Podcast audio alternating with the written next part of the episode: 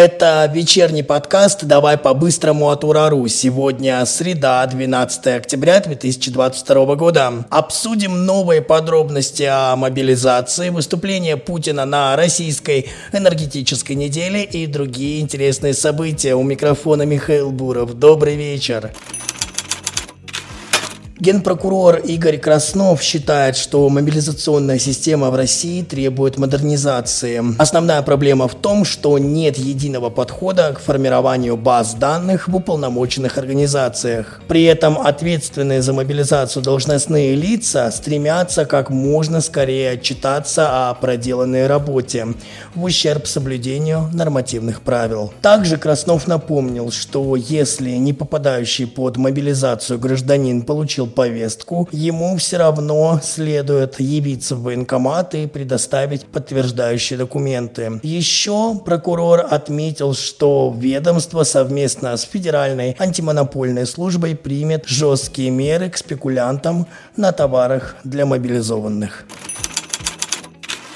На прошлой неделе поводом для обсуждений и мемов стали твиты Илона Маска. Многие пытались уличить миллиардера в связи с Путиным. Так вот, пресс-секретарь президента Песков опроверг эту информацию. Он заявил, что Путин не разговаривал с Маском перед тем, как он опубликовал пророссийские заявления, но был разговор по телефону 18 месяцев назад. Также в рамках конференц-кола с журналистами Песков опроверг опроверг фейки о так называемых волнах мобилизации. Никакой новой волны нет, ровно так же, как и новых мобилизационных заданий, их не было. Частичная мобилизация, которую объявил Владимир Путин 21 сентября, выполняется без изменений в количестве призывников священников Русской Православной Церкви хотят отправить на службы в новые российские регионы. Сейчас храмы Донбасса, Запорожья и Херсона находятся в подчинении Православной Церкви Украины, но могут перейти к Московскому Патриархату. Когда будет принято официальное решение, к сожалению, неизвестно, но депутат Госдумы Сергей Гаврилов добавил, что в любом случае, если это и произойдет, то вряд ли начнется до окончания специального спецоперации.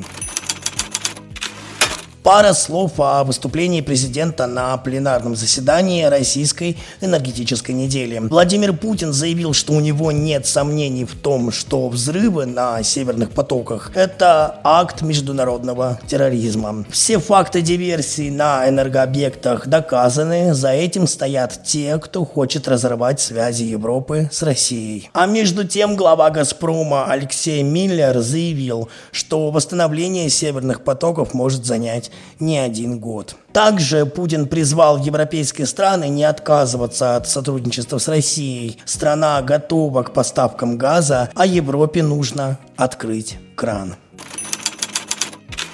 Ну и завершим мы сегодняшний выпуск одной из новостей из родных регионов Урару. Федеральная служба безопасности сообщила о предотвращении еще одного теракта, на этот раз в Нижнем Тагиле. Был задержан 59-летний местный житель, переехавший в Россию из Украины в 2014 году. В его квартире нашли ингредиенты для изготовления бомбы. Он планировал устроить взрыв в местном военкомате. Его целью являлось нарушить работу муниципальных и региональных органов и запугать местное население. Для того, чтобы скрутить предполагаемого террориста, силовикам понадобилось несколько секунд. По данным РИА Новости, мужчина работал дворником в местной больнице.